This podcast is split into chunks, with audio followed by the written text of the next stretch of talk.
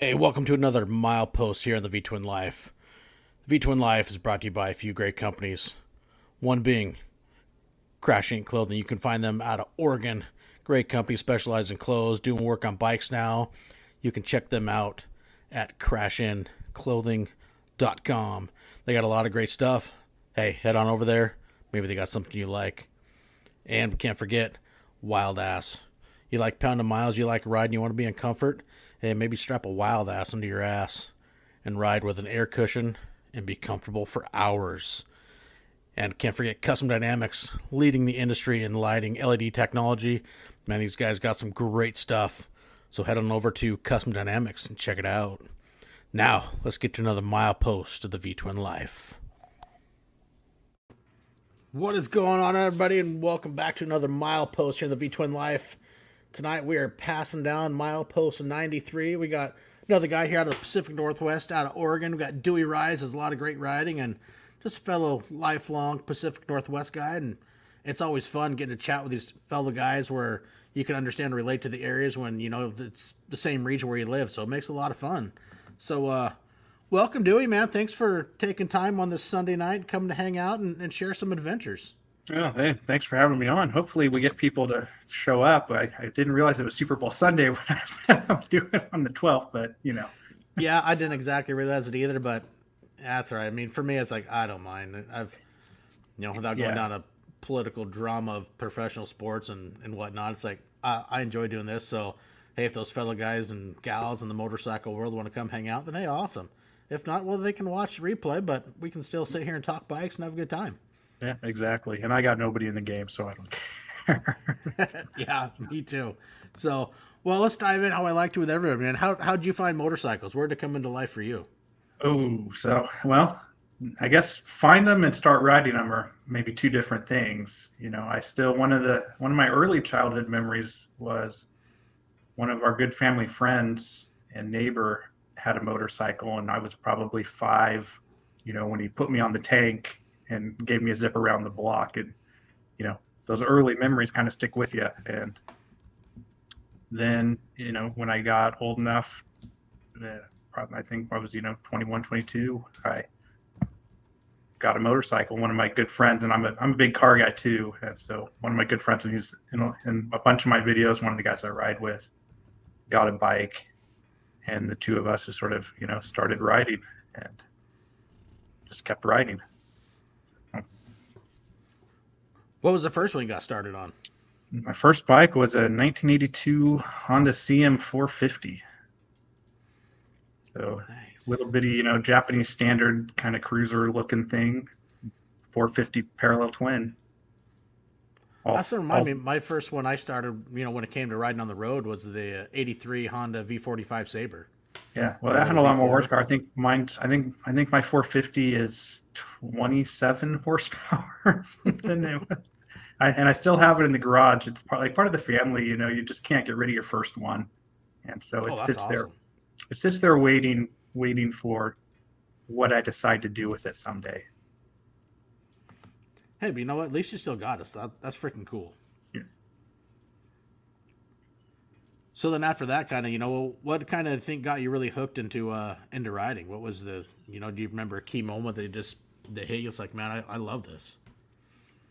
Yeah, I mean, well, I loved it from day one. It was just, you know, I was happy just being on a motorcycle. But one of the big turning points was, I want to say it was 2007 or so, was when me and my friend Mike, who's the one that from the car club that, we decided to try our first overnight trip, and we did a 3-day trip, you know, kind of a loop around Oregon in 3 days. And that was kind of an eye-opening, wait a second, you know, if I can ride for 1 day, I can ride for 2. If I can ride for 2 days, I can ride for 3. And realizing that you know, can do more than just zip around the city or, you know, a short day ride, and putting it together. And that was really the game changer. That's kind of when everything took off, and sort of everything that I do and my direction went more towards the travel side of things. I think it's so much more fun for me, you know, like what you're saying, when you realize you go 1 day, then, oh, well, I can go 2 or 3, and it adds on. But how much more fun, in a way, how much more personal it is on a motorcycle as opposed to in your car. It is. Everything, the smells, the scents, everything just, it hits you differently. And it's hard to really put it into words for, somebody that doesn't do it to kind of explain to them, but it's just epic. It is. And, I wouldn't say it's physically hard, but it can be challenging at times, even physically. If you're not in shape for riding 8 hours a day for multiple days, your back will feel it. You'll feel it in your joints until you start doing it regularly enough and riding enough longer days. So, there's a bit of a challenge to doing it too. And I think that adds to the reward side of it, is things you have to work a little bit harder for, I think, are just naturally more rewarding. Yeah, that's a good point. So what got you going, so when you kind of got into, realizing the travel game, enjoying these trips, how did it, did it really spark something? It's like, hey, okay, did you put a game plan for, I need to upgrade, this bike because I kind of want to look at needing this gear, I need this, and, how'd it kind of progress for you? Yeah, no, it did that. I realized that I needed something bigger than a 450 Honda from the 80s with 20-some horsepower to haul around gear and things like that, especially once I figured out, some of the camping off of it. And when I first started out, I didn't have much money or much camping gear. So the stuff I had was, 1970s fleece, sleeping bags, and, things like that take up just a ton of room and weigh a lot. And so I upgraded from that to a V-Strom 650 so that I could, one, do a little bit of kind of light off-roading to get to camping stuff and be able to ride a lot farther, a lot easier. I was always impressed with the V-Stroms. Hey, what's going on there? Got Ray's Moto Life. Said he's still traveling the car, but he's still listening. Hey, thanks for tuning in, buddy. That's awesome. However you do it, man. That's the trick, is to just get out there and see new things. Yeah, the V-Stroms were always... I was always a fan of them. Especially, you get to the leader bike, the 1000. It was... when they took the motor from the TL, kind of tuned it down a little bit, and, kind of made a... I don't know if you want to call it budget-friendly... intro bike into kind of, I think they were trying to get into the adventure touring a little bit. The platforming didn't have the most ground clearance, but I don't know. I was always a fan of them.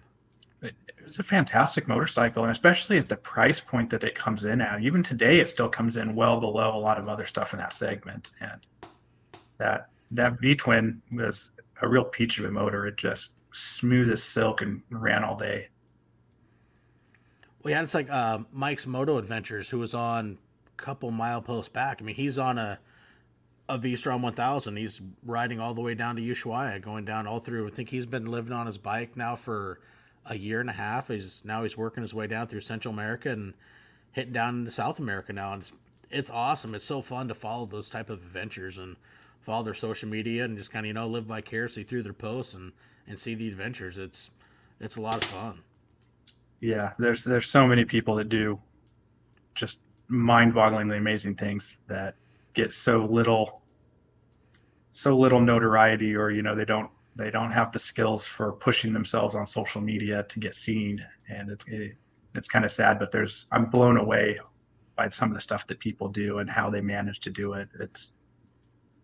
It's pretty incredible what people will do. It really makes it a lot of fun watching their content and in their videos, they're putting it together and following the adventures. Someone's like, man, I would love to do that. But it's like, not everybody can do the travel that some of these guys are doing. They give up everything. And then it's like, I just want to do this. And man, it's awesome. My hat's off to those guys. And it is a lot of fun to follow it and just see the world through them, their eyes and their camera lenses.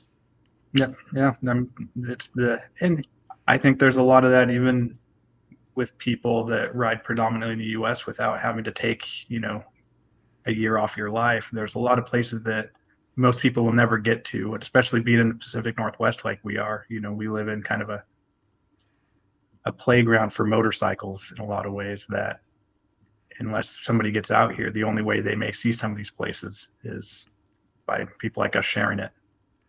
Well, and that's a very good point of, I've I've mentioned a few times when other people were talking, and you know, people want to do the world travel, which is awesome, but there's so much that can be seen within our own borders of this country. When you get off the main interstates and you get some of these back highways, there's so much cool stuff to be seen. I mean, I've seen so much stuff through, you know, other people's adventures. It's like, man, you start building that bucket list of places, and it's like, man, this could be so cool. You know, places up in the Adirondacks or, the Catskills in New York, and there's places in the Midwest and the South, and man, there's just, I mean, from all the people I've got to meet through doing this, man, it's like I built a bucket list of places. And for me, it's like I would love to go through the Southeast. I mean, I love history, and there's so much stuff. It'd be just awesome to travel and adventure down that way. Yeah, there's something everywhere I go, and every trip I take, I come back with a bigger list of things that I missed and I want to go back and see than a list of things I got to go see. Now, do you ever also, like, say on some of your adventures, I know I kind of want to get into some of your little travels through the Northwest, but do you find things, you know, with every trip you do, pick up something new, whether, you know, maybe it's a small little piece of gear or something, you know, essentially, I guess, do you learn something from every trip? I always learn something. I don't always pick up new gear. I've got a lot of the gear pretty much sorted, but I learn, a lot of it is I learn more about the areas, and then when I go back, I know more things to go look at and go find, especially when you start getting into the dirt areas. When you start getting a little bit into the forest, you know, you kind of have to figure out the way that different forests and their road networks work, and the more you do it, the more you can find the stuff that you want to. Right. That's, I mean, I kind of built up a series of questions. I mean, we got into that. So I know, you know, from some of your videos and whatnot I've watched, you know, you've done a lot of stuff through, you know, the BDR roads, which I understand, but there, you know, some of these people were all in different places of the country, you know, kind of maybe if you want to explain exactly what the, you know, the BDR road system is, because I know they're all through the whole West Coast. I mean, I know there's ones in Arizona, New Mexico, California, Oregon, a lot of them. So, you know, if you kind of want to maybe explain exactly what the BDR is for, you know, everybody that's tuning in and listening. Yeah, the BDRs are Backcountry Discovery Routes, and they actually started in Oregon in kind of the mid-90s. The state tried to put together a predominantly off-road route that goes through really scenic areas to tie you in, so you could cross the whole state without ever getting on any of the major roads. And that got shut down because of an environmental lawsuit the year after they released it. And so some 4x4 groups sort of picked up that map and kept it going and distributed it. And then there's a nonprofit out of Seattle, the BDR Foundation, that thought the idea was really good. And they started doing similar routes in all these other states. I think Washington was the first one they started with to add. And now pretty much every Western state, and then there's one, a mid-Atlantic, that's Pennsylvania area, and a New England one as well. But it's an interesting starting point. And I think that they're great starting points because you have a map to follow and a route to follow to kind of get you between all these forest roads and to a bunch of really incredible scenic places. But it's just a start. You know, there's hundreds of thousands of miles of unpaved roads in this country, and you know, those BDRs are just scratching the surface of what's out there. I know, I was trying to find, there used to be a guy, I want to say it was Quinn Myers. He's out of Oklahoma, and every year he'd do like a 2 or 3 week trip, and he was always doing the BDR roads. I know he did all of California, Oregon.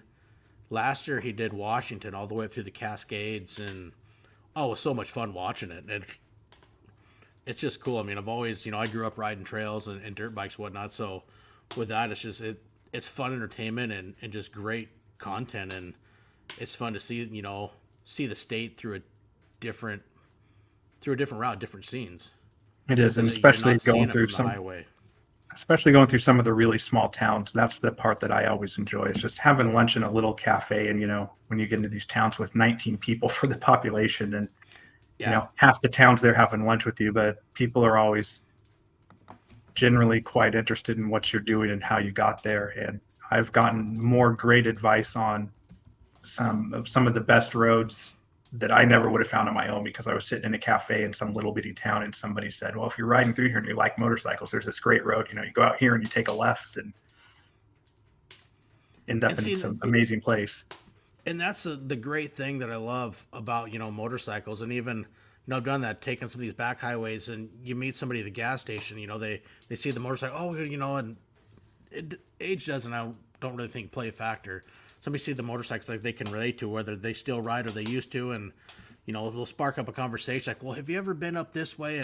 And just like you're saying, you talk to these, you know, the local people in the area, and they can, oh, you know, if you go up this way, there's a great viewpoint, then you can go to this little town, this place has a great restaurant. And it's so much fun, and it's so cool, the networking and the people that you meet, all because of a common ground of a motorcycle. Yeah. And that's where the best stories and the best places come from, is doing that kind of stuff. I don't make reservations or anything anymore. My route's not set, because I don't like to not be able to go do that stuff. If somebody says, you've got to go see this, right? They know their area way better than I'm ever going to know it. So I'm going to follow what they say, go see it. And I just get as far as I get in a day and find a place to sleep.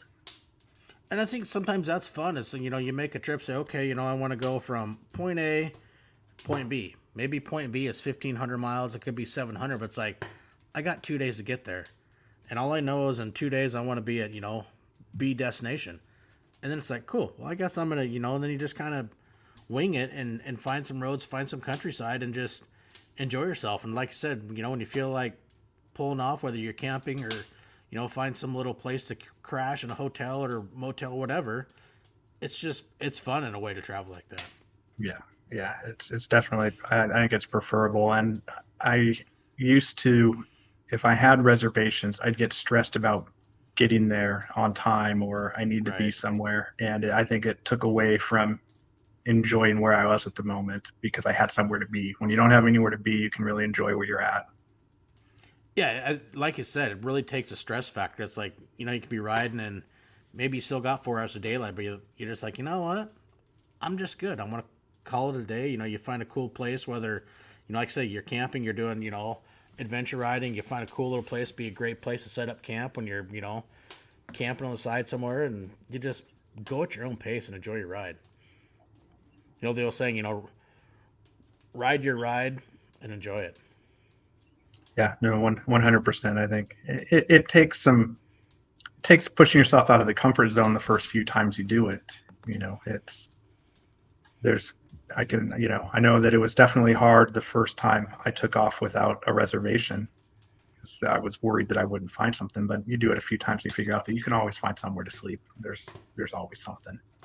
I remember, you know, last year was the first time when we did a run, a bunch of us, you know, end up like, you know, Springer Mike was saying, gypsy camping. Bunch of us, you know, we pulled off in a little town, this small little podunk town down in the Columbia Gorge, and pulled out our tents, little mattresses, and slept in the corner of a parking lot, took over the whole corner, and it was so much fun.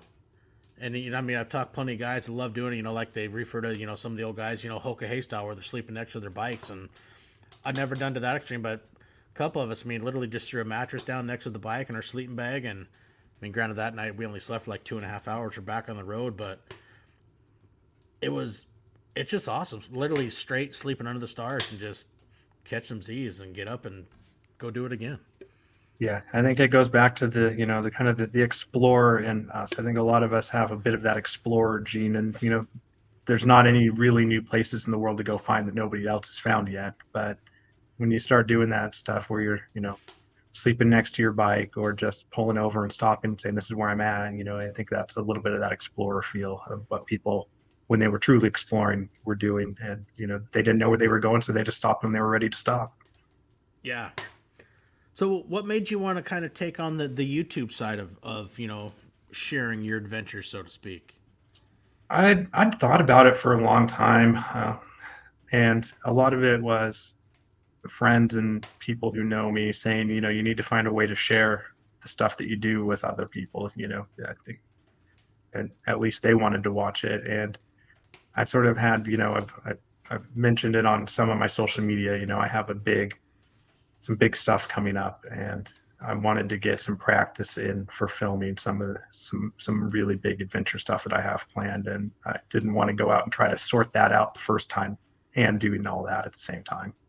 Yeah, maybe here in a bit we can touch on that. Add some. We'll lead up to, you know, kind of a little sneak peek nitpit of what your next, I think it's fair to say, epic adventure that you have planned that's going to be happening in the very near future.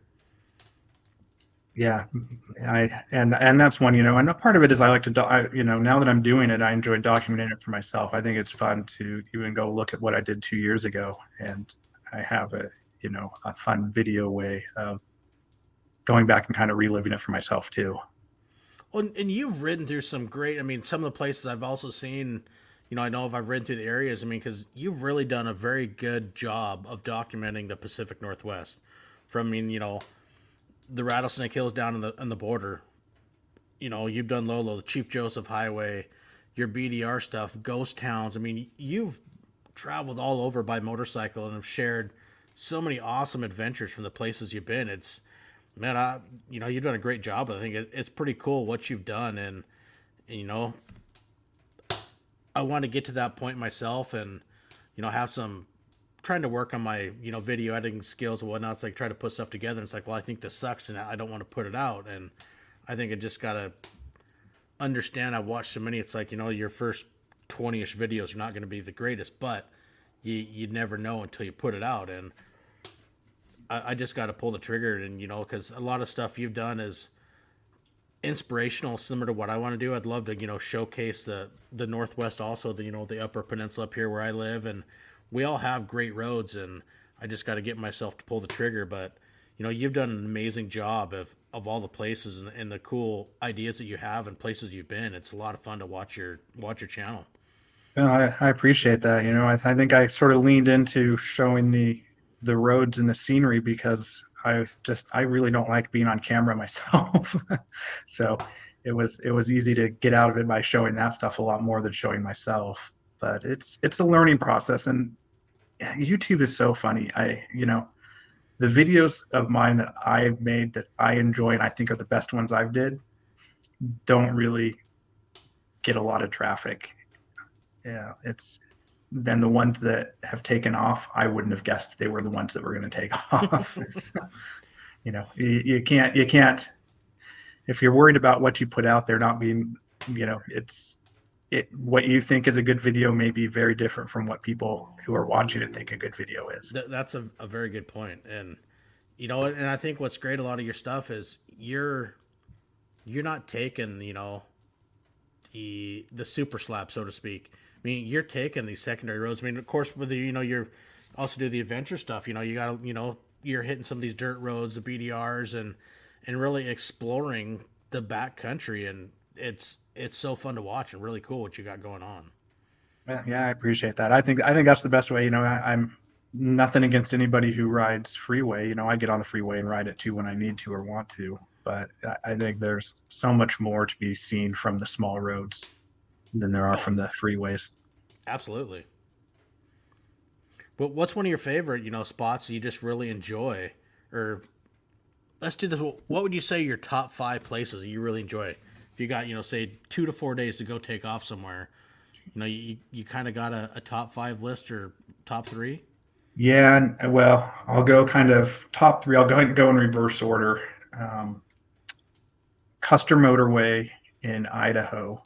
It goes from just outside Stanley, Idaho, which is right at the base of the Sawtooth Mountains. So getting to it, you get to ride right through the Sawtooths on your way over there. It's a beautiful paved road, but it's a real easy kind of dirt and gravel road that not many people go, and it goes through a ghost town, an old mining community, and then it goes up into the hills, and it's just beautiful. It's stunning, and there's nobody around there. It is about as remote as you can get. And that was one that I was not expecting it to be as good as it was. I'd done a little research, so I knew where it was, and I'd seen some pictures, and I think I watched 1 or 2 YouTube videos on people who had done it, but they didn't really document it very well. I don't think they didn't show what a great area that is. And I just absolutely loved it. Number 2 would be the far southeast corner of Oregon, the Alvord Desert, the Steens Mountains. and it is just, it's like a different world out there. It's, you know, it's the most remote place anywhere in the continental 48. It's the farthest from any major town you can get. And with the huge mountains, the big dry lake bed where they do the land speed racing on, and you can go out and camp on it. It's just a really, really unique area. And I think everybody should get out there to see it, because it is still one of the, being that remote is something most of us don't get to do very often. And nice. My number one, again, this is one that just blew me away, is the Lolo motorway, but not Lolo Pass, not the paved road, just parallel to the paved road up on those ridge lines. Mm-hmm.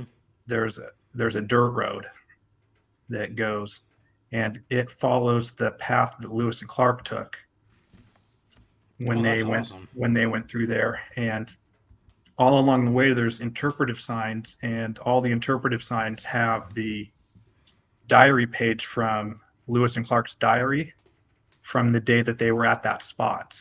And oh, that's talking about cool. And, but, you know, when you're up at the top of those ridge lines, you can see forever from up there. It is just absolutely amazing. A combination of the views, the history, and being, you know, so far up in those mountains is just a phenomenal experience. Well, I can imagine. I mean, I've been the paved road, I've been over Lolo once, and that was an awesome ride coming down through the Panhandle. You know, that dusk hour, golden hour time was pretty freaking cool. But I mean, I wasn't, you know, up as high as the Vantage as you, but I can understand, you know, the area and just how beautiful it can be. Yeah, that's one. If I could tell anybody, you know, if you get an adventure bike and have the ability to go do it, that is one that nobody should miss. It's just absolutely incredible. Sounds like it'd be a lot of fun. I know I've been playing with putting a route I want to maybe try to do this summer. Was I know you've done part of it. I've seen one of your videos is, you know, I got a cool idea to get through Washington, then over to take the old highway down into Lewiston, but then I want to cut down, what is it, 129 down towards Enterprise. And then plan was like hit Pendleton and then follow 395 and almost all the way down to Klamath Falls and then come back up through Bend. Yeah, I mean, you have a few different options for that too, that you could put some variations on, because you can actually go from Enterprise kind of around down to halfway Oregon and then into John Day on paved roads. So you'd be fine on your bike. It's all paved, but mm-hmm. It's, you know, some really back road areas through some pretty areas. That's a lot different from riding into Pendleton. Yeah, that's a good point.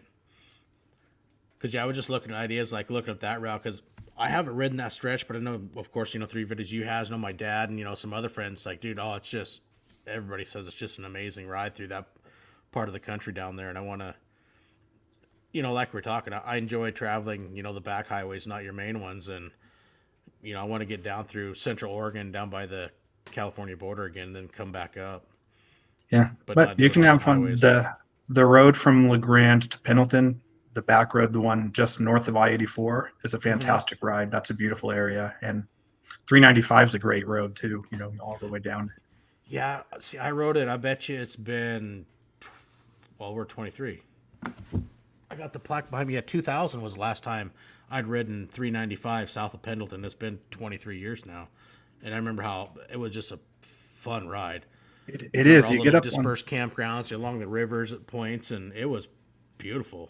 Yeah, it's a cool area. You get it's weird because you get up on these plateaus and you get this really long stretch on a plateau, and then another river will cross it, and you'll sneak your way all the way down to the river and then all the way back up the other side and then back on another plateau, and you blast for another 20 miles till you hit another river. It's a cool rhythm to your day when you're riding it. It keeps it interesting. Yeah, except when it's the dead of summer, you get down some of those canyons and it's like you're in an oven. And yeah.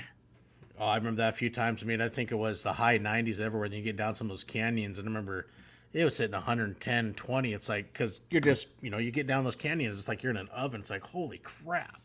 It was hot, but God, it was some beautiful country. I'd like to go see it again.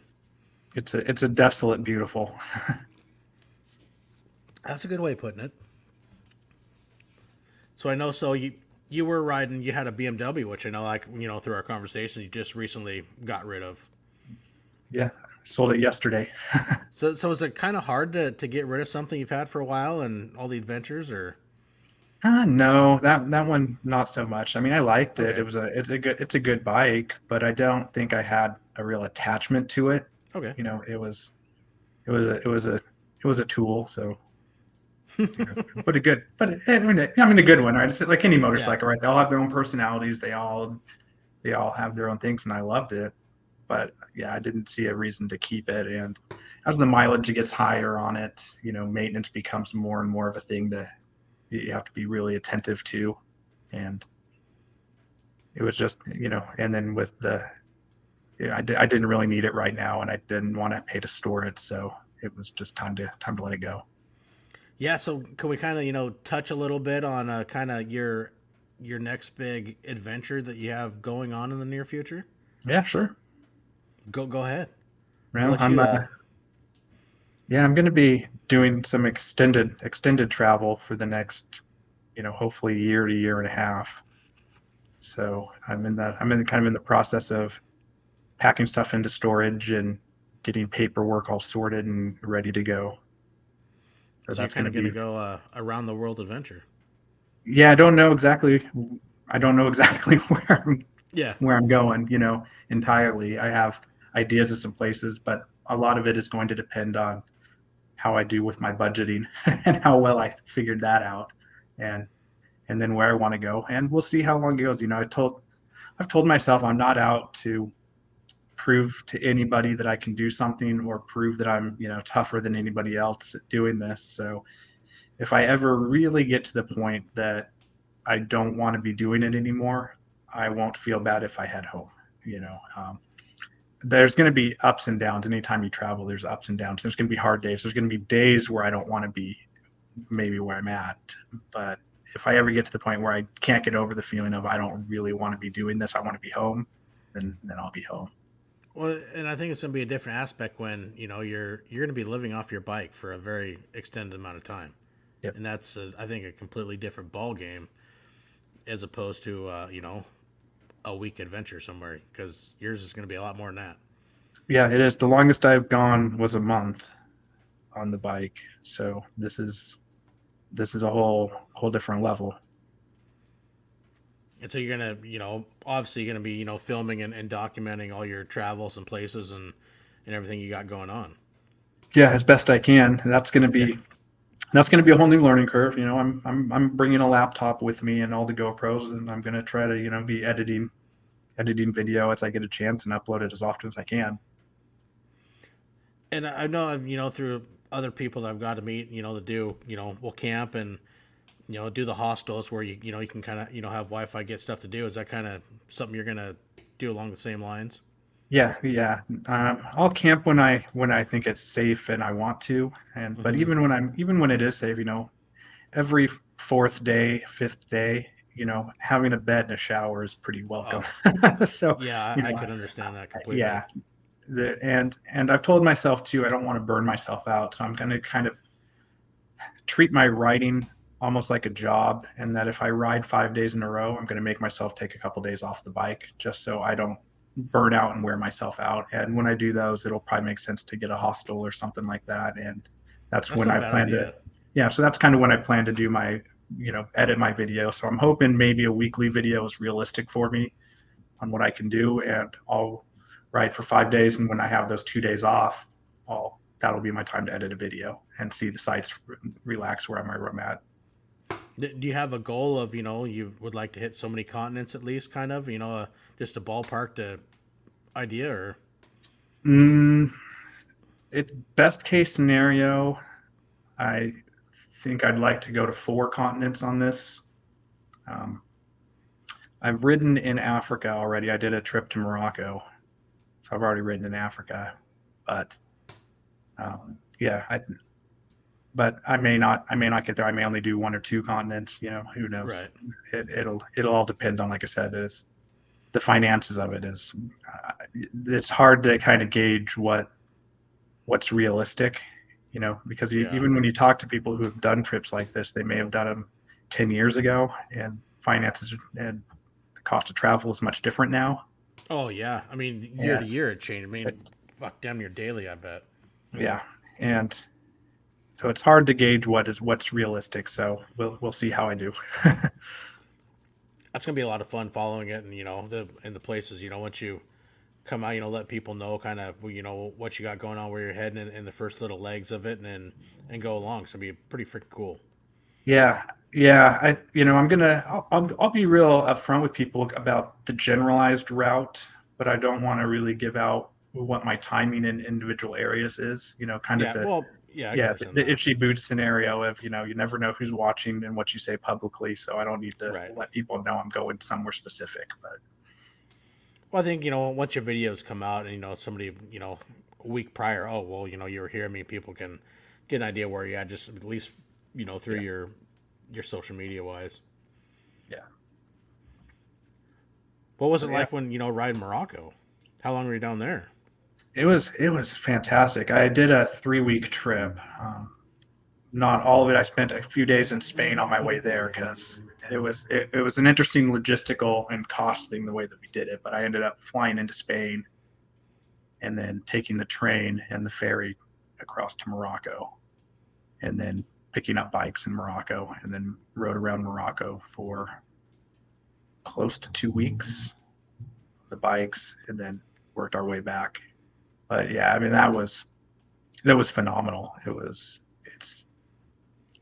It's a different world. And you kind of, most of the time it felt like, you know, I was just riding here because you're just out riding your motorcycle. There were other times when you realized real quick that you weren't in Kansas anymore. So to say, you know, yeah, I can imagine. So yeah, especially in an Islamic country. I remember one of the days we got lost and we were having some GPS problems, and we had both my brother and I, we each had a GPS on our bike, and our GPSs were consistently telling us to go different directions to get to the same place. And so it was nonstop arguing and, you know, over which way to go. And neither of us really knew, but we were convinced our GPS was right and the other guy's GPS was wrong. Just because it was on my bike, it had to be right. You know? Right. And we made a turn in this little remote town, and we ended up in, you know, back alleys of this little town where guys are, you know, welding in their workshops and stuff. And it was, you know, getting late in the afternoon, and the call for prayer went out from the mosque, you know, and you can hear it everywhere in town when they do it. And all of a sudden, probably 200 women in the full burqa, you know, not just a head covering, but the full burqa with just a little eye slit showing, just come streaming out of all these buildings and walking down the street. And we're trying to get our motorcycles, and they're, you know, going on either side of us like a river around us of just these women in these full burqas. And that was one of those moments where I sort of realized that, you know, I am in a different land, and it's a different culture and a different place than what I'm really used to. Yeah, I can imagine some of those sights, things you see, you know, the expression like you made, you know, you're not in Kansas anymore, Toto. This is someplace totally different. Yeah. Yeah. And, you know, that's one of the few times, you know, I can say, you know, just, and I don't know why, you know, I've thought about it a lot over the years on why I felt uncomfortable in that moment, because it's something so different from what we have. But, you know, I was never in danger. It was never unsafe. But for somebody, you know, when you end up in a spot so different from what you're used to, I felt uncomfortable in that moment. And I think that's good, though, to have those moments and realize that. And I think that's how you get to the point of going into different cultures and riding there and fitting in and being able to interact with people a lot better. It would be very different. I could see, you know, when you're in a completely different culture, customs, country, riding and trying, like saying, you know, try to fit in or just understand the differences in cultures and try to be comfortable. Yeah, but we had a lot of really great moments too, because, you know, they speak either French or Arabic there. Those are the two languages, and I certainly don't speak either of them. All the all the French I know, I learned from Pepe Le Pew, you know. But there, we had many great moments where somebody from across the restaurant would get up and walk over and introduce themselves, say hi, tell us how glad that they, you know, they were to have us in our country and they want us to have a good experience, and ask if they could help us order our food because they speak English, you know. And those moments are great when you realize that there's, you know, most people are just are excited that other people want to see their part of the world, and they're happy to show it off, and they want people to have a good experience. That's pretty cool. And you know, I think, you know, it goes back to, I mean, people obviously can tell that, you know, you're an outsider, so to speak, and you know, and you're just trying to be comfortable in an area and just understand things for, you know, to get that friendly gesture vibe from somebody. It's got to be kind of a good feeling when you're, you know, nobody. Yeah. And especially, you know, the Arab world is, you know, hospitality is one of their huge things, right? It's one of the things that is culturally really important to them. So I, you know, it's a real treat in some ways to travel in a country like that, because everywhere you go, people go out of their way to be hospitable to you. That's pretty cool. Being, you know, a neat feeling. Have you ventured into, you know, any other countries besides Morocco since you've been doing this, or, you know, riding? Or, well, Canada, I don't know if do we count Canada as another country? Well, I mean, technically, you know, you're crossing the border into a different country, so, you know, yeah, I would say so. Yeah, no, I mean, I've been up to Canada many times, so I really enjoy riding up in Canada. You know, I've never been up there on my motorcycle. I'd like to go do Vancouver Island, and then I love to go up through the, you know, the Canadian Rockies, and I want to venture over and just see Banff. Yeah, the Canadian Rockies, that ride from Banff to Jasper through the Icefields Parkway is incredible. That is one of the prettiest places in the world, bar none. You know, when you have Lake Louise and Marina Lake and all those famous viewpoints and pictures, and riding your motorcycle by it and watching it go by, it's a pretty amazing place. It should be on everybody's bucket list to ride. Yeah, it is on mine. I know that. It's one of these days. I need a job where I can get more vacation and make more money, so I can take more time off to go have fun. Don't we all, man? I need to find myself a rich old lady with a bad ticker. Find yourself a sugar mama. Yeah. Yeah, no kidding. That would be fun. So besides up there, I mean, you've done a lot of exploring also up in Washington and whatnot. I know from some of your videos, I've ventured through some of the same areas, but it seems you've really, you know, touched a lot of places, you know, way of traveling on your bike through the whole Northwest. You know, when you go through your channel, you've really done a lot of stuff throughout our whole area, which is really cool. Yeah, I've certainly tried to. I always set out to ride stuff that I haven't ridden before. You know, I mean, there's ones that I ride over and over because I'm happy to ride them over and over, but every time I plan, you know, even a weekend trip, I will try to have at least a section of it that is something I haven't been to or haven't ridden yet. That's got to be kind of getting a little difficult for, you know, it seems through, you know, the stuff I've seen, you've really covered a lot of area. Yeah, it is. It gets harder and harder to find stuff.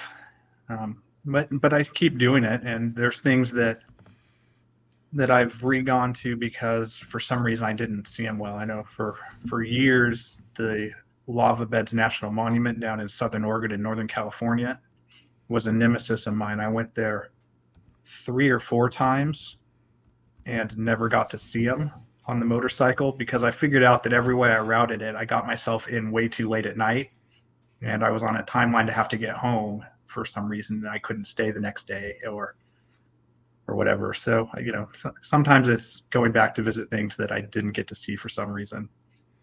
You ever been through Craters of the Moon over in Idaho? I have, yeah. That was pretty freaking cool. That's one of those. It's just otherworldly when you get out there. That black lava with just the random little trees popping up here and there. It reminds me a lot of kind of Central Oregon and the McKinsey Pass area where you have the big lava flows. It's just it's a neat area. It's been a lot of years. I did that and probably 2012, maybe somewhere in there, 2011, 2012, when I went through Craters of the Moon. And I remember it not being a real exceptional motorcycle road. You know, I wouldn't say that it was anything memorable in that sense, but incredibly beautiful area. I remember the scenery more than the riding. Another cool one, I mean, it's, you know, if for, you know, people that did like history, is Dry Falls up outside of Soap Lake. That's one I haven't actually been to on the motorcycle. Really? It's actually pretty cool to imagine what it was, you know, in a day, because you could have put Niagara Falls many times inside of it, and there's still lakes down at the bottom, but it's a pretty cool little, I think it's actually kind of a small little national park area. Yeah, it's a neat place. I know the area, you know, I've gone through Coulee, Grand Coulee area and all that. And I know it's not too far up the road from Grand Coulee, if I, right? No, just a little, slightly southeast. Just southeast. Yeah. And if you like ice cream, there's a killer homemade ice cream stand that's right there in the little parking lot of Dry Falls. It's freaking amazing. Yeah, and that's one, for some reason, I just haven't, you know, that's how I keep my stuff is I'll jot it down, and, you know, someday when I'm out that way, I'll add it to a reason to go see it, because I haven't been there. Or another fun one, like Grand Coulee Dam in the summertime, the evening when they do the laser shows, they open up the floodgates and do the lasers off the whitewater. Yeah. That's pretty freaking cool. Yeah, that's a pretty area too. It's that desolate beauty.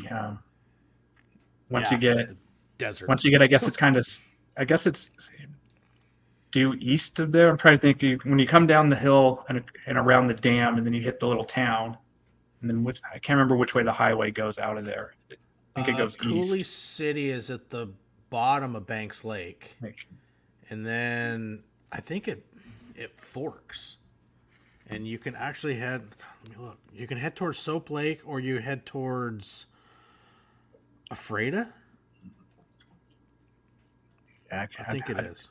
I'd have to look at a map, because every time I've done it, it's kind of like on my way to Spokane to make my way out into Montana or something like that. So yeah, Grand Coulee goes down, then you follow the highway down to Coulee City, and yeah, then it goes down to Ephrata, and it splits there. And then you can either go like towards Odessa, or you keep going down towards the gorge and then down towards Vantage. And yeah, Soap Lake would just be, you keep going south, because Soap Lake is just north of Ephrata. Yeah, so that's probably one. Dry Falls is every time I do that, I probably turn the other way at the fork. Yeah, because Coulee City, you can go east. I think it's actually considered Highway 2, and that heads towards Spokane. Yeah. Let me look back in here. Yeah, Highway 2, which heads towards like Wilbur and then Davenport, and takes you over to Spokane. Yep. That'll be one someday. I'll get over there and see it. But that too, yeah. Like, say you get up that way. That's a Highway 2 is a beautiful ride. I mean, because you can take that actually all the way through Montana.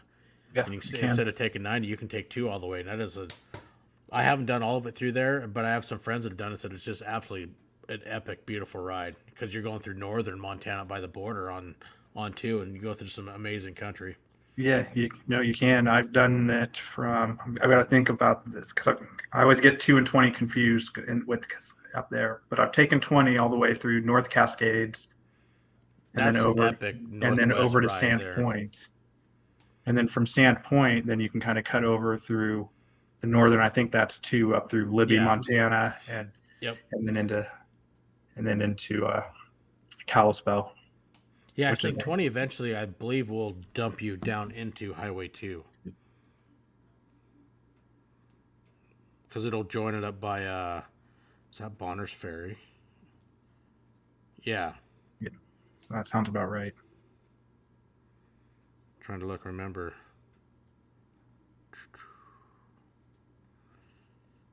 Yeah, I think over by Republic and then to Kettle Falls, and then it dumps down, then it changes. But yeah, that's 20. I think it's probably one of the most awesome rides for, you know, the Northwest. It is, and it's one of my favorites. And even beyond the North Cascades bit of it, when you get east, it goes back up into some forests and mountains again. And yeah, by Republic and whatnot, you're back up in the timber, and it's beautiful. It's an incredible ride to do it in the full length of it. Well, it's crazy. You can go through eastern Washington, like the Spokane area, where it's just desolate. There's not much. But if you go a little bit farther north, then you get back into the forest. I mean, over there you got all the pine forest, but I mean, there ain't nothing, no trees anywhere. You don't got to go that far north, and all of a sudden you're getting back into timber, and it's like you're in a total different country region. Yeah, well, the temperature will drop 10 degrees in the summer just be having the trees around. That makes a big difference. In the wintertime, it'll drop by 60. Well, Spokane's pretty high in elevation. I mean, that's, you know, the whole east of Washington, you know, it's a high desert, and it gets cold as shit. Yeah, I'm glad I don't live over there just because of the winters. Yeah, me too. Sometimes it's bad enough on this side. It should be pretty mild where you are, right? Because you get the ocean probably keeps you. But see, for temperate. Us, it depends when the jet streams shift, and then we'll get that outflow out of the Arctic that comes down through the Fraser River Valley of the Canadian Rockies, and when it shifts and we start getting that outflow, that's when we really get nailed with snow in the winter and severe. You know, we'll get down to the teens and whatnot when you get that Fraser River outflow in the winter. And if there's any moisture in the jet stream anywhere, we get pounded with snow. I can see that. I always figured that the ocean would have moderated your temperature, like the coast, but I guess I didn't think about the Canadian air coming down. Yeah, that's what can really get us here is that outflow from there. That's when we know we're going to get cold when they start talking that on the news. That's when you cover up your hose bibs and get ready for some cold-ass weather. But other than that, I mean, you know, we are pretty fortunate here in the Northwest. We still have the ability to ride pretty much year-round. You might have a couple weeks here and there where you got, you know, snow or severe cold and ice, but you do have the ability where we can ride a good amount of the time. Yeah, you got to be okay with some wet, but as long as you're good with that. Yeah, like me today. Yeah, you know, go up to my dad's shop to put on my new rear suspension, and it was just overcast, and you know, it wasn't the most pretty clouds, and pull in this garage, shut the garage door, put the bike on the lift. You know, we're 2 hours doing the rear suspension, and cool, we're done. Roll the bike off, open the garage door, and it's pouring rain. I'm like, fuck. Serious? Shit. Yeah, you know, it's one thing. I don't mind when I get stuck in it and I have to ride home. That doesn't bother me. It's the days when it's raining when I go to get on the bike that are a little bit harder. And that, I know what I'm in for. Yeah, that's kind of where I was like, damn it. I'm like, but you know what? Okay, it's, you know, 10, 12 minutes to get home. It is what it is. And granted, I just, you know, wore a sweatshirt, but I'm like, oh, well, I'm going home. I got dry clothes. I don't care. But actually, I stayed drier than I thought, you know. So it worked out well. Yeah, as long as you don't stop, you can stay fairly dry on a bike. Yeah. Well, yeah, with that, you know, Clockwork's windshield. No, I was kidding. But yeah, it, you know, having that bit of fairing too, especially for weather protection, does make a difference, especially with, you know, touring bikes and whatnot. But I will say, having new suspension as compared to the 20-plus-year-old suspension that was on the rear of my bike is such a big change. Yeah, you are gonna love it once you get out and start really getting into the twisties with it. Yeah, I wanted to try to do some stuff, but when I opened the door and looked at the weather, it's like, haha, fuck, I'm going home. But oh well. Well, at least it's finally on there. I'm happy. When you were telling me how old your suspension was, I imagine just fresh stock suspension would have been a big upgrade for you. It probably would have, but at least now it's definitely updated, so it's gonna be really nice. I'm looking forward to it, especially next month when I get the front done, new forks and all new front end. That's gonna be really nice, and you know, throw in some new neck bearings and everything, and get it all ready for the summertime adventures. It's the way to do it. Do it now, and don't decide to do it in June when the weather turns. No, that's why, you know, trying to get everything dialed in now. So I figured, you know, wintertime's a great time to do these upgrades and all that stuff, especially anything. But yeah, suspension, everybody says, you know, you'd notice a huge difference. And even the short ride home, I noticed a huge difference in the suspension, especially even just doing the rear for now. And then, like we said, front, I'll go down to Oregon, down to Crash Inc, and we'll do the front next month. And that should make a world of difference. I'm excited. Yeah, it'll be a whole different bike for you. Well, the nice thing, and then it's like, you know, a 300-mile ride home to really enjoy it. Yeah. Yeah, I mean, we'll Crash Inc. They're down in Dallas, Oregon, so, you know, from Dallas all the way back up to Port Angeles. And depending on what route you take, Yeah, you've got some amazing riding between there and there. Oh, it could take a day to 3 days to get home. You know, one never knows. Gotta go to Port Angeles via Montana. You know. Yeah. You'll have to see what passes are open, I guess, to figure out how you're going to do it. But or even coming up the coast is a nice ride. Yeah. You know, weather permitting. You know, head out 101 and come up, cut across over by Woodland? PL. Oh, yeah. Woodland. Yeah, you can take, Highway 4 out. Yeah, out by Westport, Hoquiam area. Yep. Yeah, and then up the coast. Or you can take it up and then cut into Aberdeen and then go around the peninsula that way from Aberdeen. Yeah, or cut across down the bottom of the peninsula by McCleary and cut across to Aberdeen and go up. Yeah, there's all kinds of stuff. But yeah, it's going to be fun. I'm looking forward to doing the front and, you know, having full match front and rear is going to be really fucking nice. Yeah. Or in theory, it should be really nice. We'll find out. Yeah. No, it will be. Best money you can spend. If you were going to spend money on anything on your bike, suspension's the best thing you can spend your money on, I think. Yeah. Suspension and lighting. Yeah. It's nice to be able to see where you're going and be seen. So, well, shoot, man, thanks for, you know, coming out on Super Bowl Sunday instead of watching the game, you know, sit here and talk motorcycles and share some of your adventures, Dewey. I greatly appreciate it.